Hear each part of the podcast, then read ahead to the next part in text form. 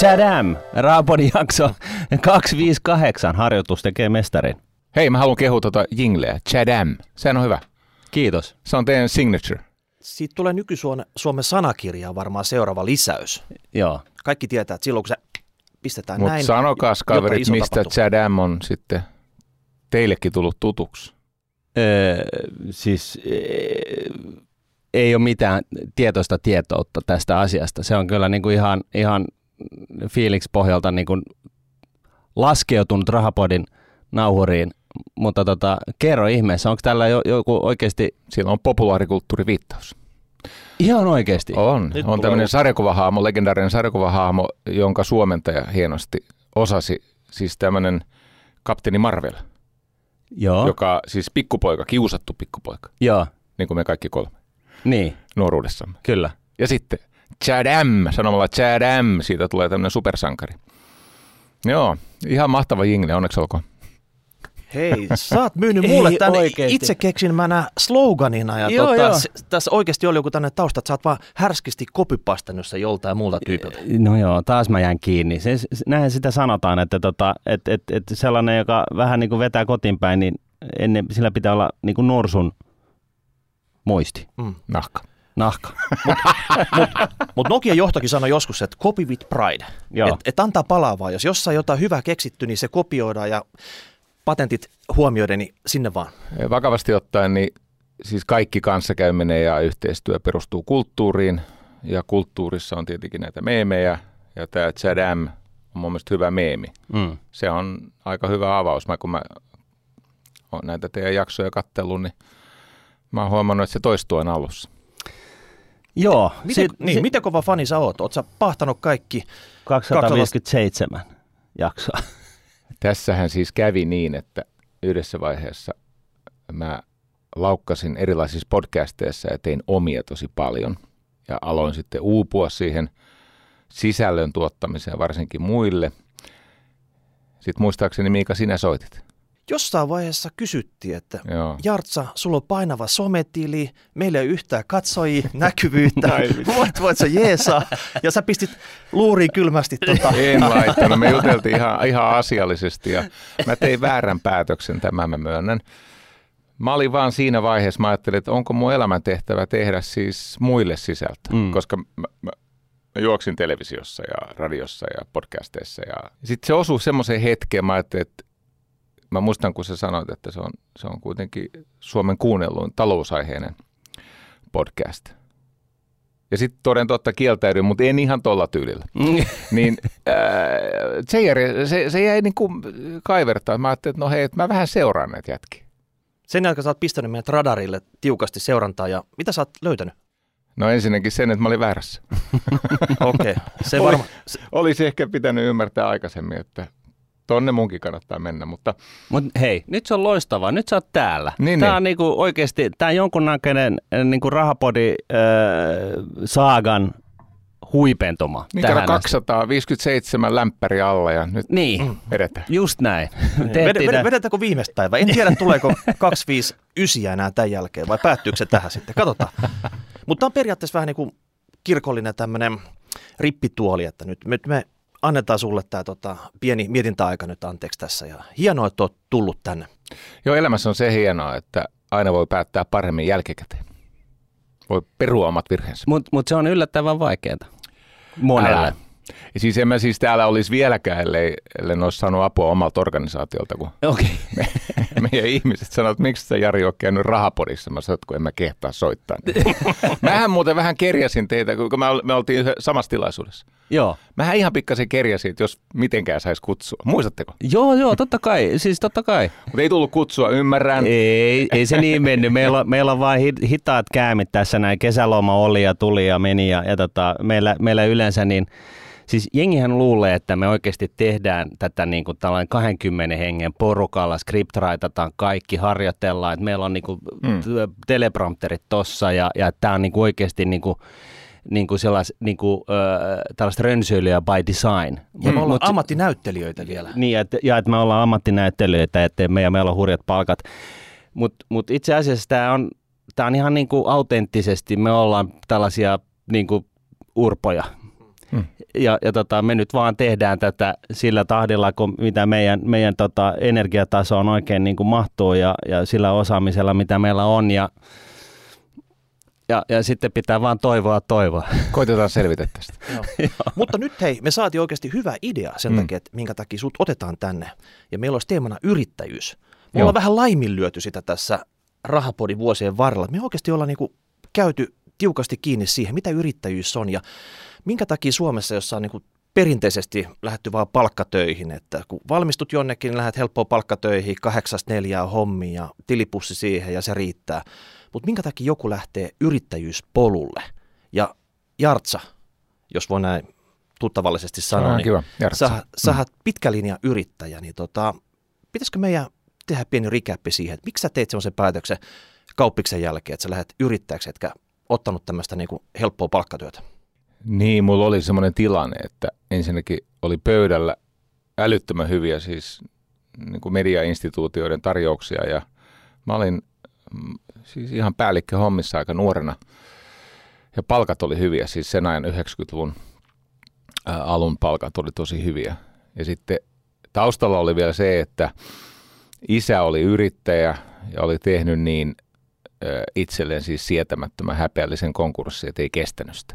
Ai se on paha Suomessa. Joo. No on paha Suomessa, kun et saa toista mahdollisuutta. Joo. Saat, saat niin kuin, kaikki ne, yrittämiseen liittyy tämmöinen käsittämättömyys, että kaikki ne toimenpiteet, joilla yrittäjä yrittää selvitä velvollisuuksistaan ennen konkurssia, niin jos hän välttää konkurssin, hän on sankari.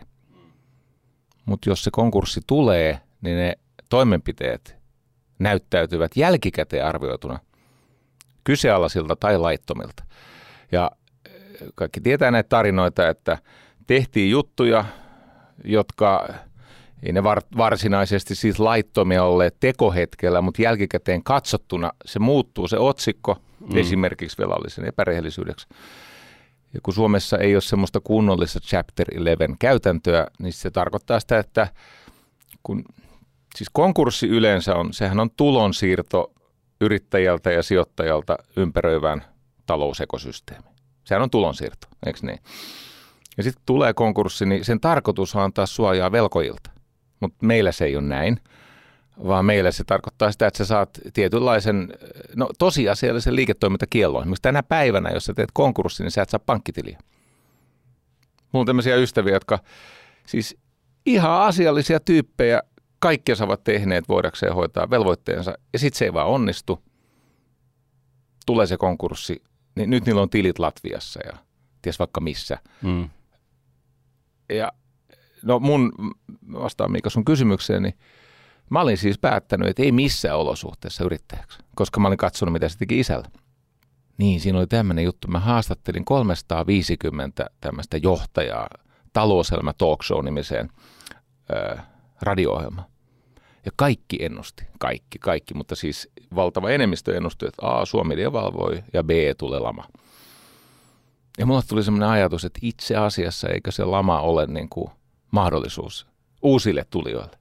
Kato, kun sulla ei ole vanhaa mm. kulurakennetta ja sitten sen porukan aikaisemman niin kuin maailmanvaltiaiden ote kirpoaa ja sitten sä pääset iskeä siihen. Niin, oliks, niin mulle kävi. Oliko tämä Kauppiksen kursseja kerrottu epäjatkuvuuskohta, että siinä lähdetään sitten painaa napilaudassa yrittäjyyttä?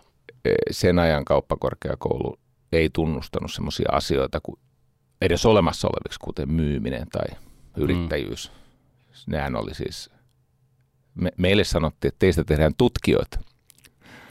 Se on muuten totta.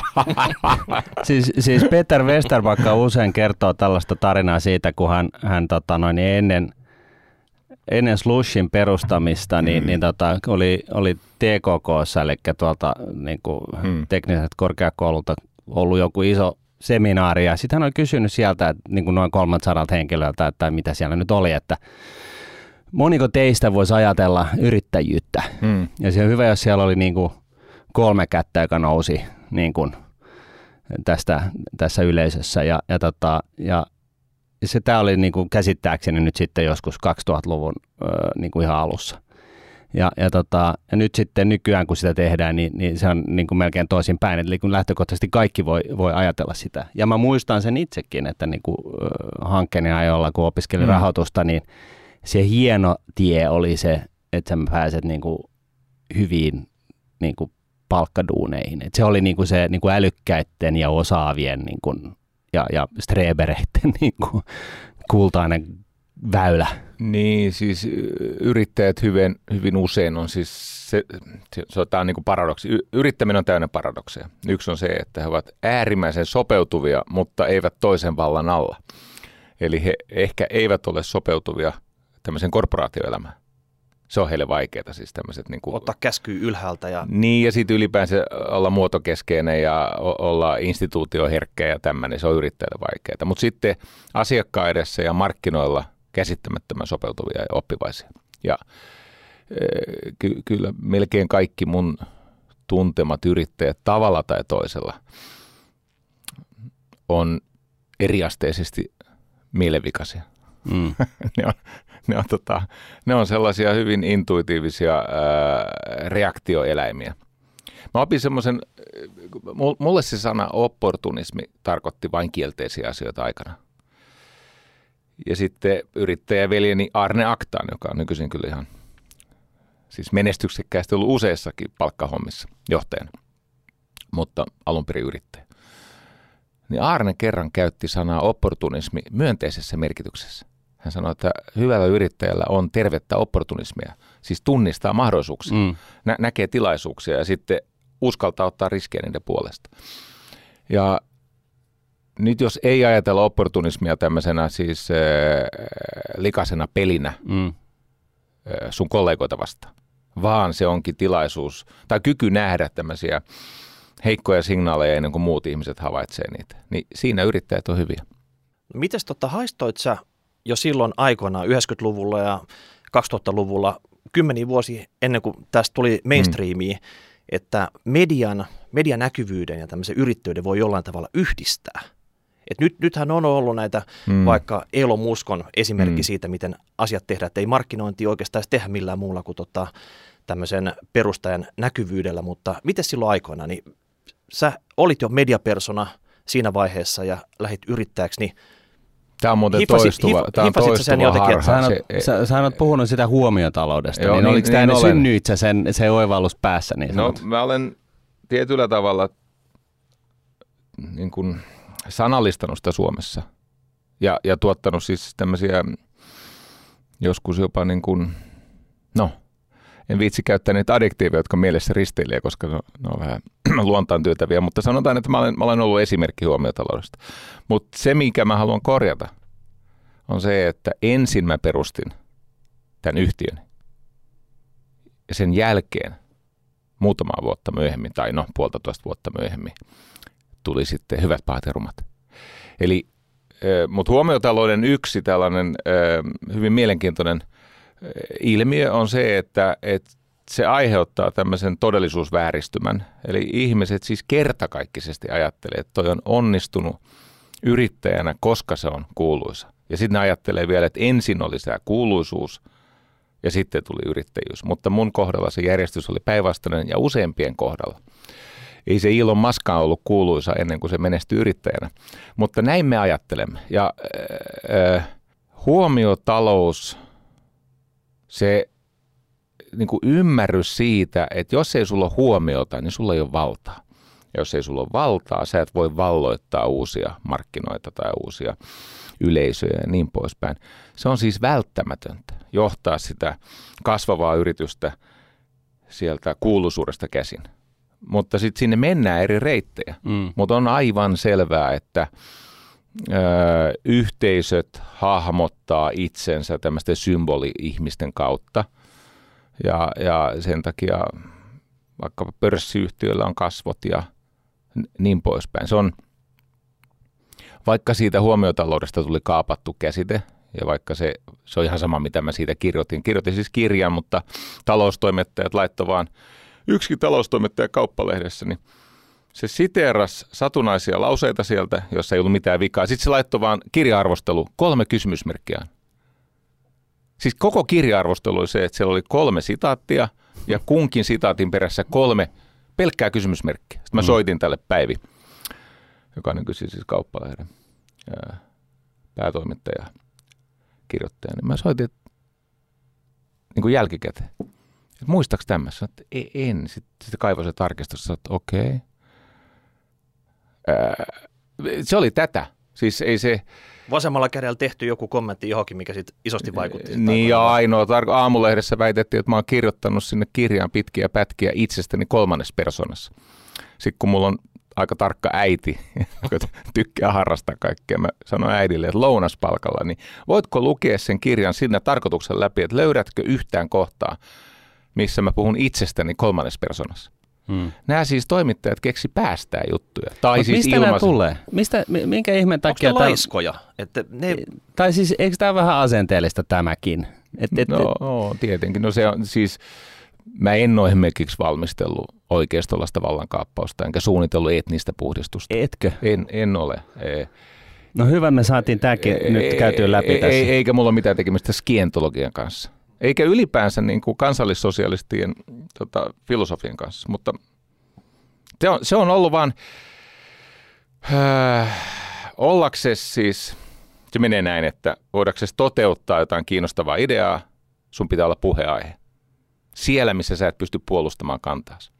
Ja ollaksesi puheenaihe, susta pitää keskustella. Ja susta ei keskustella, ellei susta kiistellä.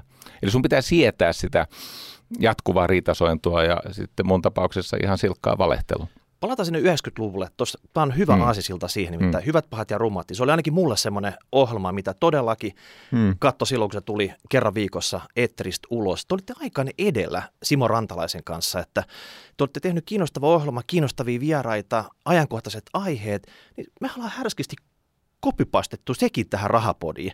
Mä oon vähän rantalaisen näköinen kaveri. Niin, no, Tämmönen... niin itse asiassa olet. niin, ja Martin, eh, ehkä pieni nuoruus leikkaa suhun sitten, ja aika, ne luoraan aikakoneella siirretty sinne, niin tota, onko, onko näin sitten, tota, että me ollaan vähän semmoinen kaksikko kuin te aikoinaan.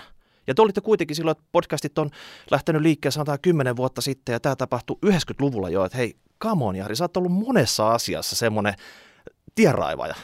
Mä olin tota, aikoinaan kello 04.30 aamulla saunassa Lasse Pöystin kanssa. Ja Lasse Pöysti, ja tämä on tapahtunut siis, jos mä nyt sanon 89, joo, tämä on tapahtunut 89, koska silloin mä olin kesätoimittajana Suomen Kuvalehdessä. Lasse Pöysti kertoi mulle semmoisen lauseen, joka jäi kummittelemaan joka, joka lause sitten tuli, tuli todeksi hyvissä pahoissa rumissa. Lasse sanoi, että kun ihmiset tulee sinne teatteriin katsomaan jotain näytelmää, jos se on todella hyvä näytelmä, niin että siitä tulee siis klassikko, niin se ei perustu siihen, että ihmiset seuraisivat, mitä te esimerkiksi vuorollanne sanotte. Se ei perustu siihen, että ihmiset seuraisivat sitä niin kuin tarinaa ja ohjaustyötä, vaan se perustuu siihen jännitteeseen, mikä on teidän välillä. Eli ihmiset lukee sitä näyttelijöiden keskinäistä jännitettä. Dynamiikkaa. Sitä dynamiikkaa, sitä tiettyä kaaosta, mikä heidän välissään vallitsee. Ja no en mä tätä näin osannut kalkyloida, mutta sitten kun sain alkaa tehdä työtä Simo Rantalaisen kanssa, ja mä tajusin, että meillä on siis erittäin voimakas maailmankuvallinen jännite, ja meillä on tota, taustoissa eroja ja lahjakkuuseroja. Simo oli ihan siis käsittämättömän lahjakas sanoin kuvaamattoman lahjakas. Ja sitten mä jossakin vaiheessa tajusin, että se, mihin ihmiset koukuttuu, ei sitten kuitenkaan ole ne jutut, mitä Ai, me tehdään. Joo. Ei ne sitten loppujen lopuksi, vaan se on meidän välinen jännite. Ja sitten Juha Tynkkynen osasi nerokkaasti tätä asiaa siis hyödyntää, hyödyntää kun oli nämä postiosuudet, kun 180 metriä faksia, siihen aikaan ei ollut tietenkään nettiä, niin sinne saa lähettää faksia. Niin ihmiset meni työpaikoilleen – niin täytyy muistaa, että se ohjelma alkoi 22.30 torstai-iltana, open end, päättyi sitten kun päättyi. Ja alkuun. Ja, ja tota, ei ihmisellä siihen aikaan ollut kotona fakseja. Me nähtiin niistä faksien, siis siitä osoitetiedosta. Mm. Ne meni siis työpaikoilleen katsomaan sitä ohjelmaa, voidakseen lähettää työpaikan faksista sitä, niitä kommentteja. Ja se joka kerta, kun siinä rullas, mä muistan elävästi, se faksipaperi rullaan 180 metriä, se on tohutta paperia, lämpöpaperia, niin jumalauta se loppui joka kerta. Sieltä tuli 180 metriä faksia ja sitten mm. sit me kommentoitiin niitä. Muistatko ikinä, lähettikö Anneli Jäätteenmäki teille faksi? Hänellä ainakin on faksi. Pyytämättä ja yllättäen. ei tainnut lähettää, mutta se oli myös kiinnostava vaihe ja itse asiassa siinä oli semmoinen episodi, missä oli lähetyksessä Esko Aho ja Paavo Lipponen yhtä aikaa, jossa muuten näkyy, että mitä tarkoittaa informaatio ylivoima. Kumpi sen vei? Tietenkin Esko Aho. Ihan siis heittämällä. Se, se on niin ylivoimainen, sit, no sitten tietenkin Paavo Lipposella on muitakin esteitä, mutta, mutta kun Esko Aho on siis pääministeri ja hänellä on vähän enemmän informaatiota, niin ei, ei siinä siis tämmöisellä niin kuin agendalla kauhean pitkälle pötkitä sitten, jos ruvetaan oikein kunnolla keskustelemaan. Tämäkin oli yksi niistä op- Mä opin aika paljon muuten vaikuttamisesta ja vallasta sen HPRn. Se oli mulle harrastus. En mä sitä missään vaiheessa ajatellut, että se on mun työtä. Ei meillä ollut koskaan esimerkiksi minkäänlaista sopparia siitä, että me, niin kuin, ei ole olemassa siis äh, sopimusta Jari Sarasvuon ja Broadcastersin välillä. Broadcasters makso. Mä jo, jossakin vaiheessa mä aina sanoin, että hei, että mä, mä niin kuin, voisin tästä jotain niin kuin, saadakin, ja sitten Juha sanoi, että lähetään lasku. Ja sitten mä lähetin lasku, joka perustui siihen aikaisempaan vuoteen, ja ei meillä ollut mitään sopparia, että jatketaanko ensi vuonna vai ei. Se oli vaan niin kuin luottamuksen perustuvaa touhua. Eli se oli mulle harrastus ja se mun varsinainen työ oli tämä nykyinen Trainers House ja silloin Writer Studio nimeltään. Ja mä kävin vähän niin kuin päästämässä höyryjä ulos siellä torstai-iltaisin. No tätä mä vähän mietinkin. Et se, oli, se oli periaatteessa just tämän tyyppinen avautumiskanava, missä ei vähän niin kuin tyhjennetty ja räntätty ja sitten oli Joo, ja taas, si- taas perjantai-aamuna sä olit tikkana seiskalta siellä sitten jakelemassa käskyjä Joo, se, ihan toimistolla. Oikein, siis sikäli ihan oikein, että hyvin aikaisin perjantaina. Siitähän oli tietenkin bisnekselle haittaa. Meille joka perjantai kaatui jo sovittuja diilejä. Varsinkin sitten, kun me otettiin esimerkiksi tämä MC Overkill meille vieraaksi, niin sieltä muistan elävästi, niin sieltä peruttiin yksi kolmen miljoonan markan – diili, mutta se oli meille silloin aivan mielettömän iso juttu. Meillähän tulos kolminkertaistui heti, kun mä ymmärsin lopettaessa.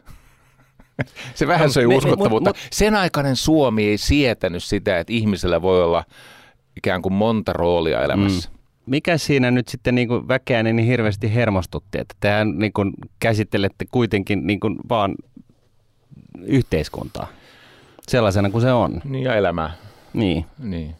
No siis täytyy muistaa, että Suomi oli Neuvostoliiton satelliittivaltio.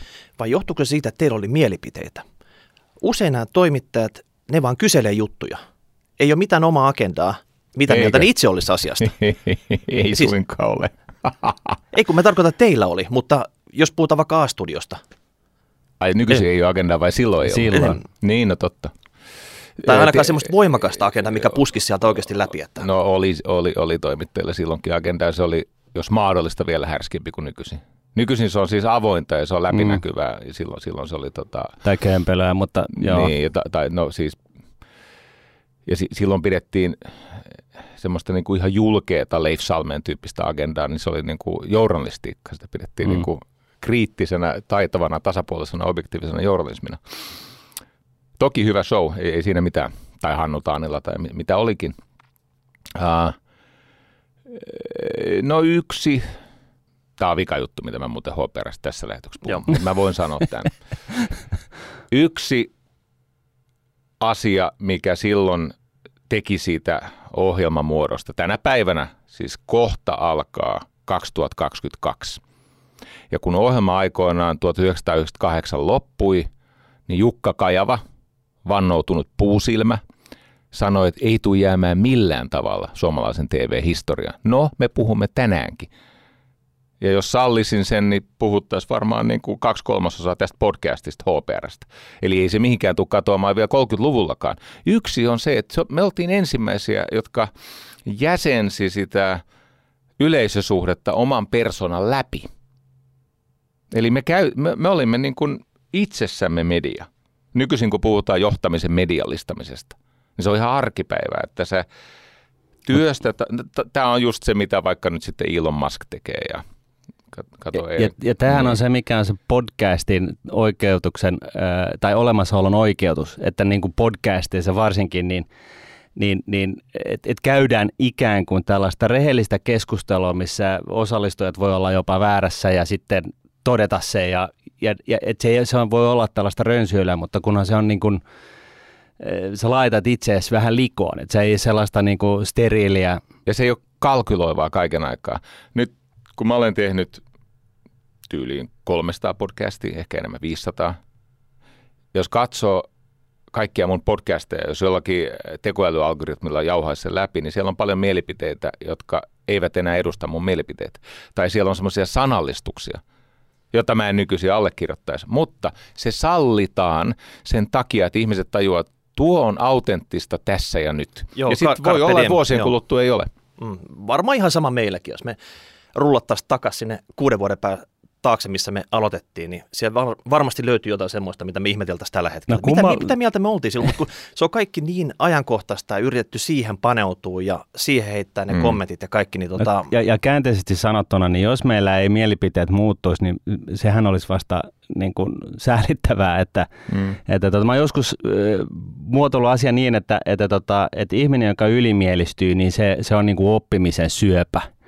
Että se pysähtyy ikään kuin se oppiminen siihen. Ja, ja tavallaan nyt näin käänteisesti, niin sitten voisi todeta sen, että, että tota, jos se mielipide muuttuu elämänkaaren aikana, niin, niin, niin sitten on vähän huolestuttavaa. Totta kai. Mitäs tässä yrittäjäurassa? Nyt sä sait semmoisen kokemuksen, Mm. että okei, tämä medianäkyvyys, se ei jeesannut. Se itse asiassa haitta, Alkuun hait, ei hait, jeesannut, haittaisi mm. bisnestä. Sitten sä palasit kehittämään firmaa. Mm. Nimikin vaihtui sinne jossain vaiheessa. Mm. Vaihtuiko se, että mitä se firma tekikin? Että tuliko tässä jotain kokemuksia tästä, tästä tota, sukelluksesta tähän mediamaailmaan siinä, siinä vaiheessa, kun veit sitä firman liiketoimintaa eteenpäin? Ne on siis sittemmin kietoutuneet irrottamattomasti yhteen. Mutta siinä vaiheessa ne oli mun päässä paralleleja. Mutta se, mistä valmennus tuli, niin yksinkertaisesti me aluksi teimme tämmöistä kohdennettua markkinointia, jossa se meidän markkinointi ohjautui sen asiakaspalautteen perusteella. Eli 90-luvun alussa me yritimme nyhtää siitä mahosta markkinasta asiakkaillemme tarjouspyyntöjä tai yhteydenottopyyntöjä. Ja sitten oli toistuvasti tämmöinen, mä muistan elävästi. Tietenkin nämä firmat on muuten, vaikka ne oli silloin jättiläismäisiä ja ikonisia firmoja, niin ne on sitten poistunut kyllä kaupparekisteristä ja, ja syynkin kohta ymmärretty. Meillä oli yksi asiakas, joka teki meidän kanssa hyvin onnistuneen kampanjan. Tuli 1609 tarjouspyyntö 90-luvun alun lamassa. Faksilla. No, en, se, no se, ne tuli palautekupongilla, että ne ei ollut, ne ei ollut faksi. No varmaan osa sa, on saattanut olla fakseja, mutta enimmäkseen palautekupongilla, mutta ihan hauska läpiheitto. No niin, ne kätkettiin ne asiakkaat, siis myyntijohtaja kätki ne yhteydenottopyynnöt, tai siis tarjouspyynnöt laatikkoonsa. Koska? Hänen Öö, palli olisi heilunut siinä, koska hän on epäonnistunut vuosien Ei, ajan tässä ja ei, te ei. tuutte ja pyyhitte pöytää tällä hommalla vai? Ei, vaan hyvin yksinkertaisesti ei osaa johtaa myyntiä. Ja sitten näitä toistui. Ja me tajusimme, että Suomesta puuttuu siis ihan tyystin kaksi asiaa. Ensin me tajusimme, että Suomessa ei osata johtaa siis sellaista ensivaiheen uteliaisuutta tai kiinnostusta, kysynnän niin kuin sitä alkuvaihetta. Että ei osata johtaa sitä markkinakaikua kohti kaupallisia keskusteluja. Niin heikkoa signaaleja, että osata kerätä ja tiedetä kohta, mitä pitäisi sitten tarjota heille. ei, ei osattu tehdä myynninjohtoa tai ei osattu yhdistää markkinointia ja myyntiä. No sitten aika pian sen jälkeen me opimme myös, että yritykset ei myöskään, siis työntekijät siellä, niin ne on niin kuin myyntitaidoiltaan hyvin epätasaisia. Eikä ole systematiikkaa. E- eikä ole niin kuin tavallaan johtamisjärjestelmiä siihen ö, myymisen johtamiseen tai, tai tota, toplinein johtamiseen. Ja sitten mä aloin ensin pöydän alta antaa sitä valmennusta. Siis mä tajusin, että okei, me, meidän firma oli rakennettu niin kuin markkinointifirmaksi. Meillä oli 16 ihmistä töissä. Me oltiin erikoistuttu siihen, että me saadaan markkinoilta asiakkaille tarjouspyyntöjä. Niin mä ajattelin, että no okei, mä vähän niin kuin katalysoin sitä asiakkaan menestystä, koska tajusin kuitenkin silloin ja tajuan tänä päivänä, että meidän menestys on asiakkaiden menestyksen seuraus. Ja kävi niin, että kun aloin ensin sitä myyntivalmennusta ja myynnin johtamisen valmennusta ö, niin kuin valmentaa, niin yhtäkkiä asiakkaat alkoi pyytää sitä enemmän. Sitten mä yritin nostaa hintoja. Mä muistan siis tosi elävästi, kun mä ensimmäinen valmennus oli, niin kuin, ensin se oli nolla euroa tai markkaa, nämä on markkoja kaikki. nolla markkaa, sitten kaksi ja puoli tuhatta markkaa. Sitten mä että mä nostan hintoja, että se vähän niin kuin tyrehtyy se kysyntä, että me voidaan keskittyä markkinointiin. 5000, 7500. Sitten mä tajusin siinä 35 000, että tämä on ääretön tämä kysyntä. Niin ja se ei ole pikku niisso, se on ne Se on- miehen tai firman mentävä aukko tuolla markkinalla. aivan jättiläismäinen. Ja sitten mulla alkoi tulla muitakin oivalluksia. Yksi on se, että, että minkään yrityksen kulttuuri ei nouse sen vallanpitäjän kypsyyden yläpuolelle. Eli se vallanpitäjän kivisydän tai se, se miten sä oot jäänyt ihmisenä keskenkasvuiseksi, johtajana vaikka tai omistajana. Et va, jos vallanpitäjä on keskenkasvuinen, niin se yrityksen kulttuuri ei pysty puskemaan sen betonikaton läpi. Ja sitten me alettiin tekemään tämmöisiä aikuisten musiikkirippikouluja. Siis tämmöisiä, me, aloitettiin, siis aloimme opettaa ö, asiakkaiden vallanpitäjiä, miten olla ihminen ja miten ihmisyyden kautta johtaminen muuttaa maailman. Ja, ja se vasta, niin kuin, se oli niin kuin olisi heittänyt siis tulitikun bensatynnyri. Et siinä vasta kysyntä olikin ja on tänä päivänä. Eli johtajat oli saanut armeijasta tämmöisen top-down koulutuksen ja mitä muuta ei oikeastaan ollut ja sillä pitäisi pyörittää bisnestä ja tota, te Mut- tulitte aika neitselliseen maaperään sitten siinä. Mutta kyllä tuossakin on elävä esimerkki siitä, miten ö, yrittäjä tässä tapauksessa Sarasvu on ollut Mm. niin kuin myöskin herkkänä aistimaan näitä asioita. Et, et totta kai siis toi, että kun sä nostatit vaan niin kuin, Mm. mm. kustannuksia, niin se nyt on aika sellainen selkeä signaali, mutta, mutta on, on tuossa niin myöskin ö, siis monelta olisi ehkä mennyt just tämä ihmisyyden johtaminen niin kuin keissinä ohi. Oliko sulla geeneissä nämä tuntosarvet vai antako kauppis ne sulle tässä matkan varrella? No ei kauppis antanut mitä. Ei, ei se sen aikana. Ja Mähän jätin keskenkin sen, koska mä sitten huomasin, että elämä on Ilmankin toisaalla. pärjää. Mm. No totisesti. Ettei Ja- kuka kysellyt sun diplomeita tai tutkintoa tässä myöhemmässä On, vaiheessa. on niitä kyseltyä, jos, jos ikinä. Esimerkiksi semmoista, jos vaikka sellaista Helsingin Sanomien juttua ei ole, missä ei mainittaisi, että mä oon ylioppilas. Kauppatieteiden YO. No kato, kun se on ensin ylioppilas. Ja sitten mä sanoin, että mä olen hetkinen, mä olen sentään kauppatieteiden ylioppilas. Mä oon päässyt sinne korkeakouluun, mutta sitten ne pitkin hampaa laittaa sen sinne ja fine. No Suome, Suomessahan vaan tutkinnot merkitsee, että et, sillä, sillä Ihan että sama, oikeasti onko sä se kokemusta tai osaamista, niin tota, Mä, forget mä, oon- mä oon tätä miettinyt, koska se mm, jossakin vaiheessa se nälvi meni, meni vähän ihon alle, kun mä oon kuitenkin niitä aika paljon niitä maistereita palkannut ja palkkaan jatkossakin. Ja sitten aloin katua sitä ratkaisua, niin, että lopetin kesken. Mutta samaan aikaan mä oon tajunnut, että jos olisin jatkanut, niin ehkä mä olisin päätynyt johonkin korporaatioon. Eli se, että, että se jäi kesken, oli tietenkin virhe. Ja se tänä päivänä niin kuin tietyllä tavalla se vähän syö. Ei kauheasti, mutta jossakin vaiheessa enemmän. Mutta sitten jos, olisin jatkanut, niin olisinko mennyt tonne semmoiseksi niin oppimiseläimeksi tonne, kentälle. Koska eh, mulla oli lapsia, meillä oli 100 prosentin asuntolaina siihen aikaan poikkeuksellista. Ja, ja tota, mä yritin selviytyä. Mä, mä, mä mietin, että mitä tässä taloustilanteessa asiakkaat tarvitsee kaikissa tilanteissa. Mua kiinnosti ihan valtavasti se, mitä nykyisin kutsutaan bisneskriittiseksi, liiketoimintakriittiseksi, mutta mä mietin, mitä ilman ne ei halua olla. Ja- O, niin. Onko tämä, onko tämä pakko ollut se, joka on työntänyt sut tuossa opiskeluaikoina niin kuin, yrittäjäksi? Mä oon miettinyt tätä jonkun verran nimittäin, koska siis tavallaan niin kuin nyky-Suomessa niin kuin kaikilla, kaikki kuitenkin harvemmat kuolee kadulle, koska yhteiskunta pitää ihmisistä huolta. E, Ja, ja tavallaan se niin kuin pohjoismaalaisen hyvinvointiyhteiskunnan malli on vähän sellainen, että että vaikka niin kuin elämä ei ole leveätä, niin ei ole sellaista välttämättä, siis kaikkihan on niin kuin nollan ja ykkösen välillä, mutta että, että on niin kuin vähemmän sellaista pakkoa. Niin onko, onko se niin, että, että tota, tämä pakko pärjätä, ottaa, niin kuin kantaa sitä vastuuta, niin, niin on se, joka sysäyttää ihmiset yrittäjän uralle? Mä luulen, että tässä on paljon vaihtelua. Mä, mä luulen, että isolle osalle väestöä se pakko halvaannuttaa ja ajaa sen tyyppisiin niin kuin pelkopohjaisiin käyttäytymismalleihin, että nimenomaan ei haluta ottaa riskiä lisää. Mutta mun tapauksessa se on ollut suotuisa. Että mä aina kun on mennyt pitkään hyvin, niin musta tulee aika raukea ja, ja motivaatio vähän kärsii ja niin poispäin. Mutta sitten kun tulee ongelmia, niin kuin kaikki tietää, niin yrittämisessä kriisit eivät lopu. Ja että se herää oikeastaan elon, kun tulee semmoinen ainakin vähintään minikriisi. Joo, mä huomaan, että sit mä oon virkeä ja mä saan uusia ideoita. Ja, ja jaksaa mennä töihin. Ja jaksaa mennä töihin ja se, se on mulle hyvin suotuisaa. Tietenkin raskasta, mutta suotuisaa. Sillä hetkellä muuten, kun se kriisi on päällä, niin mä silloin koe sitä suo, niin kuin raskaaksi, mä koen sen niin kuin floatilaksi. Mm. Mutta sitten jälkikäteen niin tulee tämmöinen ihmeellinen ajatus, että mä en halua tuohon uudestaan. No, mm.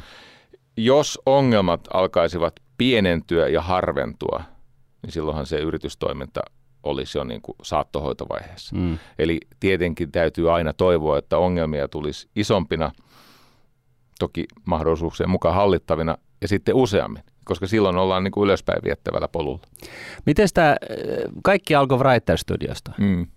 Ja se oli tällainen markkinointi, markkinointifirma niin kuin lähtökohtaisin. Mm. Ja sitten siitä tuli valmennusta. Mm. Ja, ja tota, jossain vaiheessa kävele vähän tämä polku läpi. Miten me päästään tuohon äh? No siis me, me, meillä oli kolme kundia, jotka miettivät, että olisi hauskaa alkaa tehdä elokuvia. Okei.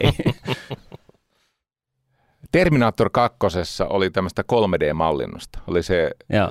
Terminator 2, tämä T-1000, siis tämä äh, metallihahmo. Joo, sulametallihahmo. Su- joo, joo. Me keksimme, että jos me voisimme hankkia nämä Silicon Graphics-laitteet, mitä väitetysti George Lucasilla oli, niin me alkaisimme tehdä ensin elokuvaefektejä ja sitten sitä kautta löytäisimme tiemme Hollywoodin. Itse asiassa se, sitä polkua on meitä pätevämmät ihmiset kulkeneet, muun muassa James Cameron. Että ei se ole mahdoton ajatus, mutta ei se mieltä onnistunut. Tuo kuulostaa Me... just kaksikymppisten idealta. Sitten tehdään sitä, mitä on niin kuin tosi makeata. Joo, joo, joo, joo, joo, joo. Ja, ja tota, mä muistan, kun mä myin, myin mun ASP ensiasunnon äh, aika huonossa markkinassa ja siis me muutimme tämmöiseen kimppakämppään, tämmöiseen kommuuniin, joka ei ollut ihan siis edes talviasuttava tuonne merenrannalle, koska se oli halpa ja meitä oli siis kolme kundia ja sitten mun puolisoni ja vastasyntynyt poika. ja me tehtiin yötä päivää töitä ja se idis oli se, että me teemme siis asiakaslehtiä niin kuin Risto Siilasmaakin teki. Meille muuten keskeinen syy lähteä yrittäjäksi oli tämä Avoir Fiscal aivan keskeinen syy minulla ja Veikko Lesosella ja Jorma Terentieffellä ja Juha Sipilällä ja Risto Siilasmaalla. Se lista on helvetin pitkä, kun tuli tämmöinen signaali, signaali yhteiskuntaan, että ö, yrittäjä verotetaan siitä yrittäjätulosta vain kolme kertaa, ei enää neljättä kertaa. Hmm. Niin se selviit niin kuin kolmella verotuskierroksella. Ja, ja tota, mä ajattelin, että tämä on saatana hyvä diili. Että Erikoistarjous, joo. Tuli tämmöinen, aivan oikein tämmöinen kannuste, että, että kannattaa maksaa veroja, oikeasti kannattaa maksaa veroja, kannattaa näyttää voittoa. Ja se muutti sen 80-luvun ja 70-luvun mallin, jossa kätkettiin siis jääkaappeihin ja kesämökin terasseihin. No anyway, sehän muuten kahdeksan ja puoli kertaisesti siis yhteisöverokertymä. Niin me tajuttiin, että perkele, tämä yhteiskunta haluaa, että joku maksaa veroja eikä vaan piileski, niin kuin pakene niiltä. Ja se oli meille se alku, ja sitten me tehtiin asiakaslehtiä ja markkinointia tällaista, voidaanko me maksaa ne Silicon Graphicsit. Sitten Silicon Graphics-haarasta tuli aikoinaan semmoinen legendaarinen yhtiö kuin Riot E. Ei, Eikä. Kyllä. hei, hei, hei, hei, hei, hei. Oli... Jan Velman. Ei. Siis, yes. olitko, olitko hurina vuosina siellä itse mukana? En. en. Jan Valitettavasti vai tota, perheellisenä? Niin tota... En, en halun siis... Tietenkin Jan kävi meidän saaressa ja puhuttiin J.K. Rowlingsista. Ja, siis hän sai ihan mahtavia diilejä mm. Harry Potterin ja, ja tota Marvelin. Ja, mutta ei se vappiteknologia ollut kypsä siihen rajoitiin. Jan lähti, otti ne Silicon Graphicsit ja sen, ähm, kukaan ei tajua, mutta se 3D-mallintamissofta jota nykyisin kaikki osaa, niin se maksoi alun perin, että pelkkä se moottori oli 250 000 markkaa. Sitten jos sä halusit semmoisia efektejä, kuten sumu tai, tai joku, joku siis aurinko tai kuun valo, niin sitten se maksoi erikseen niistä. Niin nykyisin se on siis pilahalpa, mutta se maksoi silloin aivan rasvasesti. Öö, Jan tajusi, että me emme ole matkalla Hollywoodin. Ja Jan sanoi, että hän haluaa sinne Hollywoodin. Ja sitten kävi niin, että Jan sanoi, että hän ottaa nämä Silicon Graphicsit ja, ja eh, ne ohjelmat. Ja sitten lähti, eh, perusti semmoisen firman kuin Mandrake. Sitten kerran Jan soitti, että hei kun sä oot saanut puheluita Lontoosta. Mä sanoin, niin on, mutta mä en ole viittinyt vastata, kun mä olin tehnyt muutaman sijoituksen sinne. Niin mä mä en vastaa enää. Jos siinä on joku ulkomainen numero, mä en vastaa enää mihinkään, koska, koska oli vähän tota säästöä mennyt sinne. Mä, Jan sanoi, että nyt tu vastaat. Että sieltä soittaa tämmöinen Steven Rosengård Carlyle, eli Carlyle on se, missä George Bush on ja kaikki nämä, siis jos Joo. kuka tästä googlaa Carlyle, niin tietää millaisen Illuminaati-jengin kanssa ollaan tekemisissä. niin se on Carlylein niin kuin Euroopan johtaja. Nyt saatana vastaat sille. Mä sanoin, miksi? Sanoin, no kun hän hakee niitä 100 miljoonaa. Nyt ollaan jo eurossa. Okei, tässä on Mä taas... kysyin, mä kysyin Janilta, että okei, mä voin vastata, mitä sä toivot? Sanoit, no hauku häntä. Tee sun magiikka. Hauku häntä ja lopulta saa se ymmärtämään, että se 100 miljoonaa pitää lähettää Rajotille. Mä sanoin, tämä käy. Sitten sieltä soittaa, ja mä näen se numero soittaa taas kerran ja sitten mä vastaan, siellä on Steven Rosengård ja puolen, puolentoista tunnin puhelu ja sitten mä kerroin Jan Velmanista, johon mä oon siis kuolettavasti rakastunut ja aivan mahtava hahmo ja, ja, ja jonka kanssa on se Friday Studio perustettu ja, ja iso osa siitä mun energiasta on jonkin näköinen joku fucking astraalitartunta. Jan Velmanilta, niin mä kerroin sitten Jan Velmanin, siis mä, mä kerroin sen, mikä on totta. Ja sitten mä kerroin, että se on Nero, siinä on kovat riskit, jos se onnistuu, niin se on jättijuttu. No se ei onnistunut, ei se mitään. Se on siitä meidän Mm. juuresta lähtenyt Mm. ja no niin, siinä välissä kävi niin, että erilaisten sekoilujen ja seikkailujen jälkeen me oltiin yhdessä vaiheessa selvitystilassa. Writer Studio. Writer Studio, kato, kun selvitystilasta muuten selvii silleen, että vaihtaa tilitarkastaja. Uudella tilitarkastaja kestää hetki päästä että jyvälle, että mitä täällä oikein Ei, tapahtuu. mä valitsin tilintarkastajan sillä perusteella, että ymmärtääkö hän taseesta, että kummalle puolelle tämä velka kuuluu. mä sanoin, että me vittu vaihdetaan tämän velan puolta, ymmärrätkö? Se on muuten viimeinen luovan kirjanpidon hetki, mitä mä oon elämässäni viettänyt. Mutta se oli silloin 90-luvulla ja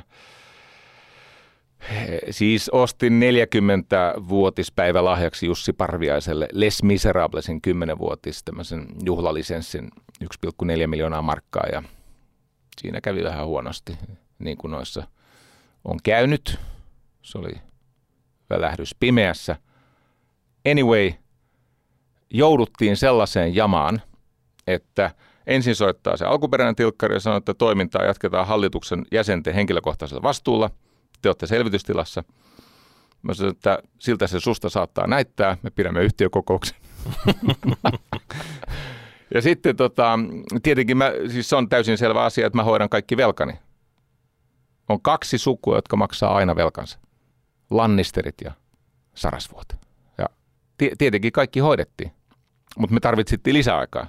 Ja sitten en mä halunnut, kun meillä oli se ensimmäinen omistusasunto ja sitten oli mu- muitakin, niin en mä halunnut olla siis sen riskin alla, että Kaikki lähtee. kaikki lähtee, niin hoidettiin, mutta jotta selvittäisi, ne oli pakko keskittyä siihen, mikä on kannattavaa ja sen takia mä pyysin Ritva Serkamoa, että hän varaisi meille kokoushuoneen Hanasaaren silloin vähän kulahtaneesta tästä kokous, mikäli kompleksista. kompleksista ja me oltiin meidän Ronja, muistaakseni kaksi ja puoli vuotta, istui pitkän pitkän päivän pöydällä ja piirteli jotain, jotain piirustuksia ja, ja tota, minä ja Ritva mäpättiin tätä valmennusbisnestä. Me tajusimme, että me, nyt me emme selviä enää, jos me teemme sitä markkinointia. Sen kannattavuus ei ole sama. Ja sitten se valmennuksen kysyntä oli niin valtava. Ja sitten kesken sen päivän mä keksin, että mä kirjoitan semmoisen kirjan kuin Sisäinen sankari ja sitten soitettiin VSOyn Jorma Kaimiolle ja mä sanoin, että mä haluan kirjoittaa semmoisen kirjan, joka synnyttää Suomeen uuden kustannusgenren, self-helpin. ja ehkä oli vähän tota, uhon sekasta puhetta, mutta näin sen kävi. Mm. On siinä ollut monta rautaa tulessa kyllä. On ollut, ja, mutta se, se sisäinen sankari oli tärkeä juttu, vaikka se tekikin minusta siis kansallissosialistin ja etnistä puhdistusta valmistelevan natsin ja kaikkea muutakin, ja skientologin ja, ja huijarin. Ja, mitä kaikkea sen myötä tulikin sitten, niin mutta se oli selviytymistä. Sitten ensin maksettiin pankkilaina, sitten maksettiin muut lainat, kaikki, niin kuin kukaan ei jäänyt itkemään. Ja sitten tietenkin vähän vähältä alaskirjattiin se, nyt kun se oli taseella, taseessa epävarva saatava, se siis vahvisti pääomaa, niin se piti pikkuhiljaa alas, alaskirjata ja vasta sen jälkeen sai osinkoja. Mutta se teki Trainers Housein ja sen jälkeen, nyt jos katsotaan sitä 2000-luvun ensikymmentä, sehän alkoi lamalla, oli IT-kuplan puhkeaminen, se päättyi lama, eli finanssikriisi. Siitä huolimatta me teimme valmennuksella 43,5 miljoonaa euroa liikevoittoa yhdessä vuosikymmenessä, joka alkoi lamalla ja päättyi lamaan. Et ky- kyllä sillä arvoa oli asiakkaille. Oliko tämä vähän semmoisen yrittämisen korkeakoulu tästä selvitystilasta selviäminen ja siitä, siitä tota, firman vähän niin kuin uudelleenkäynnistys? Joo, mä opin monta asiaa. Yksi on se, että ne muotoseikat on oikeasti tärkeitä. Ja, ja mitä se muotoseikolla tarkoitan? No tarkoitin sitä, että siihen saakka se governance oli tämmöistä niin kuin yrittäjävaistolla tapahtuvaa, siis niin kuin moraalifilosofista ohjausta, siis mm. eettistä ohjausta, että velat maksetaan ja nousevia palkkoja maksetaan ja asiakkaalle toimitetaan enemmän kuin luvataan. Mutta sitten mä tajusin, että kyllä me nyt oikeasti tarvitaan siis semmoinen taloushallinto, joka, joka käy hyvää keskustelua. Se, se ei ihan heti onnistunut, sieltä tuli muutamia vaiheita. Yksi kavallus ja okay. yksi talouspäällikkö, 400 tonni pölli.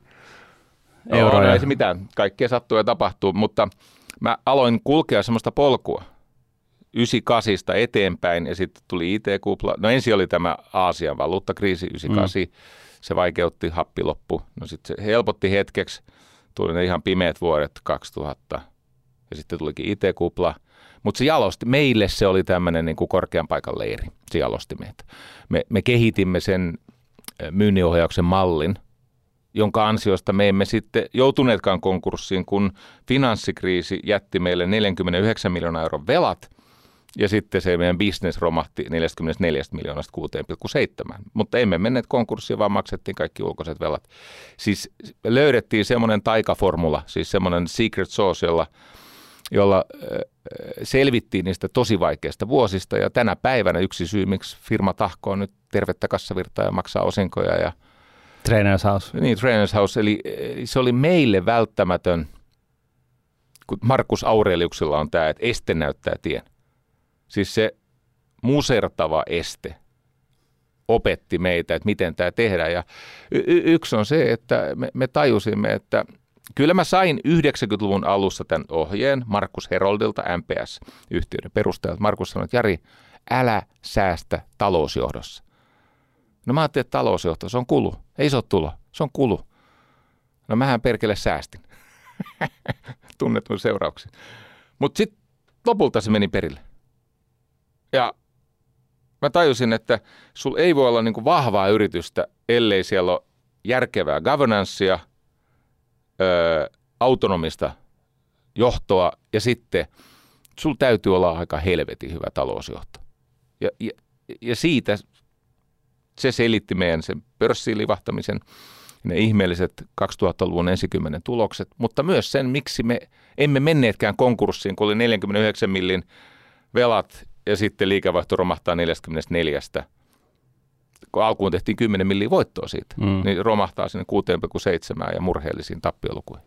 Siis tällainen sivukaneettina tässä, niin on todella lohduttavaa kuulla, että jollakin muulla on kestää niin kuin jonkun aikaa oppia isoja asioita. Että Ensimmäistä tota... yhdeksän vuotta silkkaa sekoilua. Joo. Ei, Ihan ei, silkkaa fucking sekoilua. Ja mulla on aina, siis vähän hassusti kyllä, niin mä aina kerron täällä Rahapodissa, että, mm. että tota, mä oon tehnyt kaikki asiat väärin siitä perusmantrasta, mitä me Rahapodissa puhutaan. Mm. Eli tavallaan mm. se, että sä otat, otat tota, no, oman taloutesi haltuun. Että, tota, et, et, kiitos tästä.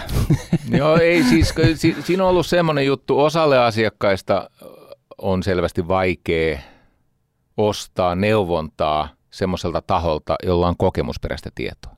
Ja osalle asiakkaista se on ehto. Mm. Eli osa asiakkaista on niin fiiniä väkeä, että jos joku on joskus ollut vaikeuksissa, niin se on spitaalinen. Se on, niin kuin, se on vähän kuin se 90-luvun lama. Tämä on äärimmäisen se, on, se on niin kuin, osalle asiakkaista me ollaan tietenkin tänä päivänä haram, koska me tietenkin voidaksemme maksaa ne velat, kaikki velat, voidaanko me maksaa ne, meidän piti päästä yrityssaneraukseen, josta me poistumme kaksi ja puoli vuotta etuajassa. Ja kaikki hoidettiin. Osalle asiakkaista me emme ole halal, vaan haram. Mm. Ja sitten on se asiakaskunta, jotka tajuaa, että noihan oikeasti tietää, mistä ne puhuu, koska ne on kulkenut sen saatanallisen autiomaan läpi. Ja niitä vuoristopolkuja, missä niin kuin, sä syöt ravinnoksesta talebaaneja. Mm. Ja, e, no, mä, mä, mä ymmärrän, että, että, e, e, että tota, me emme ole sitä fiiniä väkeä. Mutta sitten ne, joilla on mustavyö tuloksissa, niin niillä on annettava niille, jotka haluaisi. Mm. Ja Fiiniväkihän piti kirjaa Enronin kirjoistakin, että no, tota, kyllä, kyllä me tiedetään, miten nämä... Ja Fiiniväki on, on tehnyt luottoluokituksia, jotka tänä päivänä muuten nyt, kun tätä seuraavaa niin kuin jättirysähdystä odotellaan. odotellaan ihan siis niin kuin innolla, niin Fiiniväki sanoi, että ei tässä mitään, että keskuspankki voi esimerkiksi taseessaan velkaantua äärettömästi. Katsotaan. No mitäs nyt te Trainers House tällä hetkellä? Että se kuulostaa Trainers House, että onko se niin kuin joogaa johtoryhmille vai onko se joku semmoinen tota, punttis, missä tota, toimitusjohtaja pullistelee Hauberia vai mitä te teette nyt? Et mikä on se niin kuin kuuma peruna tai ongelma, mitä te ratkaisette näille firmoille tällä hetkellä? Tämä on tosi yksinkertaista. Ensinnäkin kaikki, mitä me olemme matkan varrella kokeilleet ja sitten ihmetelleet, että miksi tätäkin piti tehdä, niin siitä onkin tullut nyt käyttökelpoista. Se on tosi erikoista. Mutta nyt siellä on se mediakomponentti. Aluksi me emme ymmärtäneet sen arvoa. Nyt siellä on se. Siellä on se markkinointikomponentti ja totta kai siellä on se niin kuin lean management, parempien johtamiskäytäntöjen komponentti. Eli se on hyvin yksinkertaista. Meidän tehtävä auttaa asiakasta eteenpäin. Ennen me puhuimme, että me olemme muutosyhtiö, se on liian pelottavaa ja liian stressaavaa. Ja sitten me jossakin vaiheessa me pohdimme, että pitäisikö me olla menestysyhtiö, koska – sitäkin on tullut tehtyä asiakkaille kuitenkin neljällä eri vuosikymmenellä. Topline-yhtiö. Anteeksi? Topline-yhtiö. Niin, mutta ei, kato, ei, se, ole se, ei, ei se ole se koko juttu. Että mm. kyllä, kyllä esimerkiksi topline on tärkeä, mutta enemmän meitä kassavirta kiinnostaa kuin se kasvu. Ja, ja me ymmärrämme, että kannattavuus on käsite, se on teoriaa ja vain käteinen on totta. Eli meillä kävi niin, että mä tajusin, että nämä tämmöiset muutosyhtiö, menestysyhtiö – niin suomalaiset päättäjät oikeasti sitä halua eikä jaksa. Se on, se on liian pelottavaa. Mä tajusin, se riittää meille, että me otetaan asiakasta eteenpäin seuraavalle tasolle. Ja sitten me ollaan, me, ollaan jaettu se kolmeen niin kuin yksinkertaiseen juttuun. Että siellä on se, mikä tekee asiakkaista siis maineikkaampia, kuuluisampia jostain kiinnostavasta lupauksesta, koska kaikki elämässä paranee, jos sä oot kuuluisa, jos sulla on mainetta, jos sulla on statusta. No sitten me tuotamme niitä totuudenhetkiä, siis niitä tilaisuuksia, joissa lyöt panosta pöytään ja katsotaan, mihin päivän kunto riittää. Eli se on sitä meidän markkinointia. Se on mitä Ignis tekee. Ja sitten meillä on nämä käytännöt, eli se training, eli se, että me opetetaan parempia johtamismetodeita ja työntekemisen taitoja ja niin poispäin. Eli me ollaan yhdistetty nämä kolme, siis on se kertomukset tai kuuluisuus tai tämä status tai maine. Ja sitten on nämä stakesit ja tilaisuudet, siis ne totuuden hetket, missä mitataan mikä on päivä kunto koska ilman sitä ei ole opportunitia. Ja sitten lopulta sitä ohjataan sieltä tavallaan niin kuin veneen siitä perämoottorista käsin, että se on sekä voimanlähde että perämoottori, niitä käytäntöjä, siis näitä skillsejä. Liinisti ohjataan sieltä takaa. Eli kertomukset, kohtaamiset, käytännöt. No mites tota, on sellaisia firmoja, mille mitään mediakontakteja olemassakaan? Onko se ihan game over vai onko sillä jotain tehtävissä? Että onko teidän työkalupakista semmoinen yrittäjä, joka on niin kuin karttanut julkisuutta kun ruttoo tähän asti ja se firmasta ei tiedetä, mutta hän painaa niin kuin napilaudas hommiin siellä tuotantolaitoksessa, niin tota, miten semmoinen nostetaan nextille levelille? No ei, eihän media ole ainoa paikka, missä kuuluisuutta syntyy. E, että te ihan hirveästi löydä vaikka Erkki T. Etolasta haastatteluita. Hän siis pitää sitä vastenmielisenä sitä ajatusta, että olisi julkisuudessa eikä todellakaan, ei suostu edes tapaamaan kuuluisia ihmisiä siinä riskissä, että se tekisi hänestäkin vahingossa kuuluisa. Mutta eh, tämänkin rahapodin kuulijat niin kyllä tunnistaa semmoisen firman kuin Etola. Eli kyllä, kyllä sitä statusta, sitä maineasemaa, kaiken strategisen, strategisen vivun lähdettä, niin kyllä sitä pystyy kerryttämään ja synnyttämään myös median ulkopuolella. Toki on niin, Mutta eikö siinä menee 40-50 vuotta? niin meneekin, ja se siinä on ongelmana. Eli, eli tämä on, tää on tietynlaista lannoitetta sille kannattavalle kasvulle, koska on niin, että kun johtajan työ vaikuttaa, niin ilman mediaa sä et pysty vaikuttamaan. Sä tarvitset jonkun välittäjäaineen. No nyt sitten niitä medioita on muitakin kuin se established media. Et, äh, mulle aikoina mä vedin va- aika menestyksekkään valmennuksen Düsseldorfissa ja sitten sieltä tuli tämmöinen Audi-johtaja ja sanoi, että tehän olette management media. Että se, mitä sä kutsut valmennukseksi, on tosiasiassa management media. Eli te olette niin kuin johdon työkalu tulkita se strateginen intentio tekemiseksi. No näinhän se on.